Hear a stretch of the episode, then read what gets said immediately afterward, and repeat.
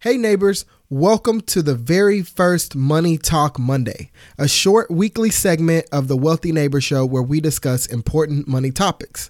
Since you've heard so many other stories from so many other people, I thought it was important to start things off by sharing a little bit about my story dating back as far as my childhood. So let's jump right in.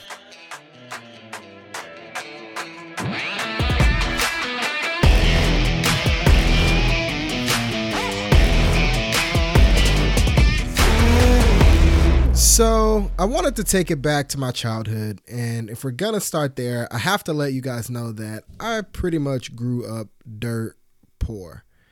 I mean, my mom got pregnant with me when she was in high school, and she had my two sisters in her early 20s. And so she didn't really reach a place of financial stability until I was in about the ninth grade.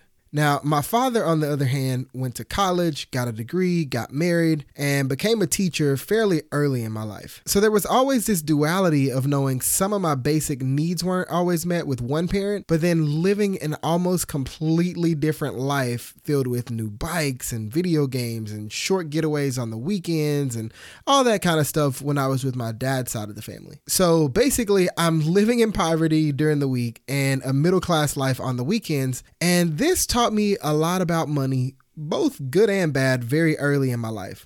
Because I felt so deprived on one side, money was a source of frustration and I guess you can say torment for me. But then, because I had those experiences with my father, I began to associate having money with acquiring things and I started placing an extreme value on those things because as a child, I didn't always get them. And they were a source of happiness, no matter how short lived that happiness may have been. And it wasn't that I wasn't happy with my mom. I, I don't want you guys to get that impression. Far from it. I mean, somehow we just always found ways to make the things that we did have work for us as kids. But it is hard to be content with absolutely nothing, especially when you're a child. And, you know, I could never really shake that feeling I had deep down of just wanting a little bit more.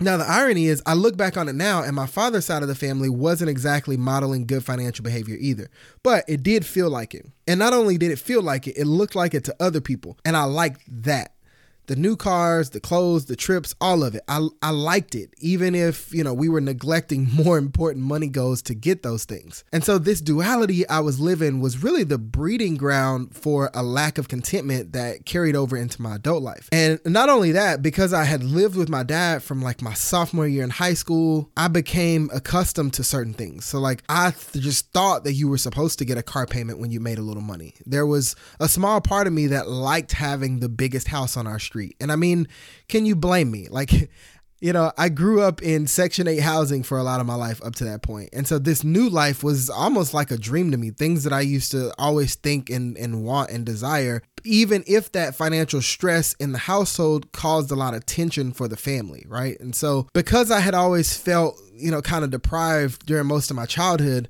I had always told myself that when I became an adult and started making money, I'd buy all these things that I was now experiencing in my high school years and that I saw on TV that I thought meant success and fulfillment. And because I had a taste of some of those things every now and then when I was with my dad and I liked it, again, I figured that you know it was the key to to some happiness, right? Because at some point, I mean, these things I, I, was feeling happier than I felt as a young child when I didn't have anything, and I was being teased for my shoes and all those kinds of things. And so this was very evident to me when I got my first job at this hardware store, like a week after graduation. I was making about six dollars an hour, and so it was about two hundred dollars a week after taxes, and I had never so much as even gotten an allowance. So this income felt great to me. And instead of thinking, oh, I like having money, let me keep it, my thought process had become, let me use this money to buy things that will make me happy or make me look cool and all those sorts of things.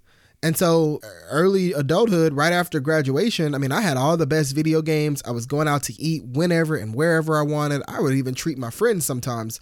Just whatever I could do with that $200, I would do until it was gone and then I'd wait for the next check and then I'd do it again. And then $200 stopped being enough, right? So then I started overdrafting my account from time to time. Now, keep in mind, I'm still living at home. I have no bills at the time. But again, I've always viewed money as a tool to buy things that made me feel good. Even if that feeling was temporary, I always wanted it, right? And so fast forward a bit and now I'm making close to $20 an hour. This is like a year later. I got a job at a warehouse. I'm making pretty close to $20 an hour. And by that time, I'm paying my way through school, I'm paying my car insurance, and I'm paying my cell phone bill. And I still had these same feelings towards money. So even though my income had more than tripled at this time, I was still broke at the end of each pay cycle because of, you know, this relationship that I had with money. That relationship didn't really change even when I started making, you know, like 55K when I turned 24, I just bought more expensive stuff. I mean, about a month after I started that job, I bought all new clothes for work. Um, I financed a brand new car. I mean, I couldn't really show up to my new job wearing old clothes and an old beater, right? So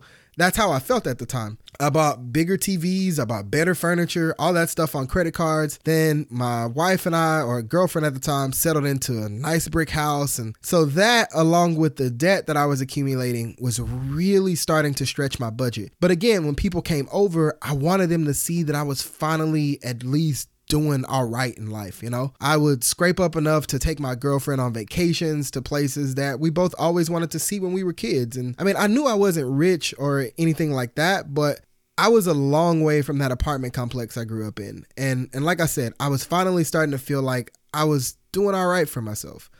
And it felt good to be able to do all that stuff after all those years. And it looked good to my friends. And on top of that, my family would, you know, they'd come around and be like, man, I'm so proud of you. You're doing great things. And so honestly, I can say, like, I didn't really know anything was wrong because I was paying all my bills on time and I did have like a couple grand in savings, like I think maybe like 2500, 3000, something like that in savings. And I mean in my mind that was just what you were supposed to do. I had a couple thousand saved up and and that was that. So, my girlfriend and I we get married uh, with financed rings of course, and I decided to take her to the Florida Keys for our honeymoon. And so I booked our flights uh, a night in Miami, and then three more nights in this oceanfront room at probably the most beautiful resort in the Florida Keys. Um, and to make a long story short, I really didn't have the money to make that trip what she thought it would be, and and I guess what she felt it would be, considering it was our honeymoon. And so we ended up having a, a money discussion on our honeymoon because I got a refund on a canceled snorkeling trip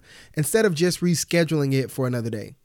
And the only reason I did that was because it was the first time in my adult life where I realized just how stretched I was. Like, I mean, this was an expensive trip. Like I said, it was an oceanfront room. So, like, when we got there, I felt like we couldn't really spend all crazy on this vacation like the ones that we had taken when we were dating because you know now I'm looking at two car payments and both of our debt and rent on this house that was probably too big for the two of us and all this other stuff that we never really talked about you know, before. And so for the first time, I kind of felt like financially overwhelmed. And it just sucks that that happened on our honeymoon. I'm sorry. But, but, you know, also, I, you know, I felt like a failure as a husband. I felt all the shame and I felt all this guilt because I knew just how disappointed Taylor was. And I mean, again, this was our honeymoon. And like, I, I know in her mind, like, she's thinking, man, we could have just gone somewhere cheaper and done more fun stuff like we always did, right? Because that was what we would do. We would go to these little cheap vacations and then we would make them fun. But that little kid in me just always wanted to impress everybody, and and that was including her. And so, I mean, for example, I rented a helicopter for a proposal video. I mean, God, man, like that was just how I did things, you know. But so now we're at this luxury oceanfront resort, and it wasn't even an all inclusive. And so I'm being hesitant to go out and do anything fun that costs money because we have all these bills, and she's upset. And again, I just feel like a failure as a husband. And I knew that I just never wanted to feel like that because of something like money ever again, right? And so I come home, or even before we even get home, while we're still on the honeymoon, I start Googling. I, I, mean, I come across two guys that really changed my life forever, and I'm so grateful for them. Dave Ramsey, who you'll probably hear a lot on this podcast, and Jerem Person Lynn of Brass Knuckle Finance. And so I went through, I bought these guys' books. I read any blogs they had. I read all their social media posts, any videos or interviews they had, and everything I could to just soak up all this financial knowledge because I wanted to come up with a plan to, to fix this situation. Like I said, I never wanted to feel that feeling again. And so I just knew I had to do something. I just didn't know what that something was. And so these two men kind of helped me build a framework that worked for us. They, they have some of the same ideas, some of them different. And so I used both of their strategies to come up with something that worked for us. And and it did work. And I mean 16 months after that honeymoon disaster, I had side hustled, we had moved into a cheaper place, we had sold a bunch of junk we didn't need, we had cut our budget down far enough to pay off the $61,000 that we owed. So yeah, $61,000 in 16 months. So this was February of 2016 and fast forward to today and now we live on one income while investing the other one. And and I believe this decision to stay disciplined after being debt free has really helped us build our net worth and and that, I don't get into specifics of that, but it is currently sitting in the six figures. And so you know, we're also on track to pay off our house in only nine years. And by that time, we should have a high enough liquid net worth to not need to depend on traditional jobs for income ever again. And so that'll be around the time we're 39, 40 ish. Now, most days you'll find me in $20, $30 pair of jeans, a $5, $10 basic t shirt, and a pair of shoes that I probably spent less than $60 on. I still drive that same car that I bought brand new at my first job like six years ago. I have no plans of getting rid of it until it just doesn't work. Even when we were house shopping, we bought like half the amount that we were approved for. Uh, and to, even to this day, we don't even have cable in our house, right? So our spending habits have just gone through a complete change. But that's not to say we live like hermits or anything. I mean, we spend pretty extravagantly on stuff that matters to us. So, like, just this year, we've been on four vacations with one more coming. Uh, our daughter's been on, I think, three of those. Uh, and so we're both also homebodies. You know, when we're not traveling, we like entertaining family and friends. So we upgraded some small things in our house a little bit at a time to make it a place that we love spending time. And so, you know, that's one of the ways we spend money. I'm a big Lakers fan. I go see, you know, them play whenever it fits my schedule, even though I live in Houston. You know, we buy great seats to any concerts we want to see. And, and again, we just spend money on things that actually matter to us that we get to do together as a family. But we can do this not just because we're debt free, because we've mastered contentment, right? We consistently tell ourselves no to things like overpriced name brand shoes, expensive clothes, new cars, um, that bigger house that we could have got, or whatever trends are happening. And we just really try to enjoy the things that we have. So I'm to share our secret to becoming more content. You ready? The secret is we started practicing gratitude. It's that simple. Instead of focusing on what we don't have, we choose to focus on the good things in our lives and we're grateful for those things, like genuinely grateful for those things. So our neighbor went out and bought a brand new car. I didn't even trip on that because I can reflect on all the incredible road trip memories we have in our cars and how these cars get my family everywhere we need to go safely every single day. So I'm grateful for those cars we have one of my good friends bought this beautiful, huge house, and I didn't start looking for things that were wrong with my house. I went over there, I sincerely congratulated him, and then I continued to make amazing memories in the house that we chose to raise our family in. I'm grateful for this beautiful home that we've been blessed with. See, I don't need new material items to be filled with joy. I just need to be grateful and content in this season that we're in right now. And that level of gratitude and contentment is what's transformed my story. So I'm grateful for even the tough parts of my childhood because without everything that I saw and everything that I went through as a child, I wouldn't be in this position podcasting and getting to share these awesome stories with you. And my hope is that with this podcast and these stories that we inspire you to create your own story, your own journey to wealth, whatever wealth looks like for you. And if you're ready to take action, here's one thing you can start with. Look at your spending habits. And when I say that, I don't want you to just think about what you might be spending money on. I mean, really sit down with a bank statement and categorize all of your purchases for the last month or two. Now, nobody, including myself, is going to condemn you for what you buy. That's not what this is about. If you place an extreme value on a daily coffee from that big name coffee shop, hey, you do you. But I do want you to ask yourself this based on what you find in that bank statement, are you truly spending based on what you actually say you value? Or are you spending your hard earned money mindlessly?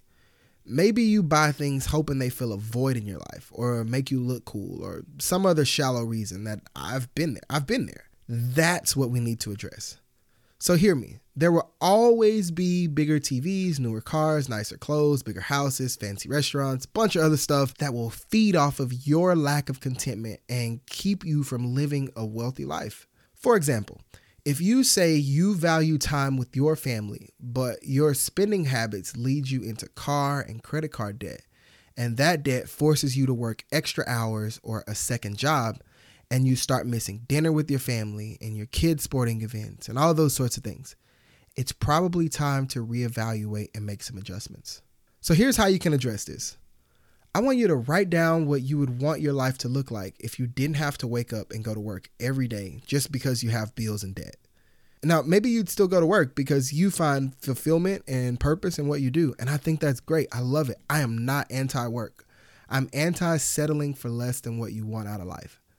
So be sure that that's the case. But once you've written that down, ask yourself this question If I never alter my spending habits, will I ever reach that dream life? And if you're going the wrong way, figure out what changes you need to make to your spending and then take action. I do have a worksheet you can use to help you with this, and I'll put it in the show notes, which you can find at winningtowealth.com slash MTM1. That's winningtowealth.com slash the letters MTM1. You can also join the Wealthy Neighborhood, where we talk about this kind of stuff. Um, you can find that over at winningtowealth.com slash neighbors. That is winningtowealth.com slash neighbors. Well, neighbor, that's all the time we have on this beautiful Monday. I hope you have an incredible week and you make great money choices. Be sure to stop back by on Wednesday to hear from Amazon best-selling author Rachel Hannibal. She's going to be talking about her journey out of debt and how we can teach kids about handling money from a very early age. It's a great interview. You're not going to want to miss it. But thanks again for stopping by and checking out this episode of Money Talk Monday. We'll talk soon.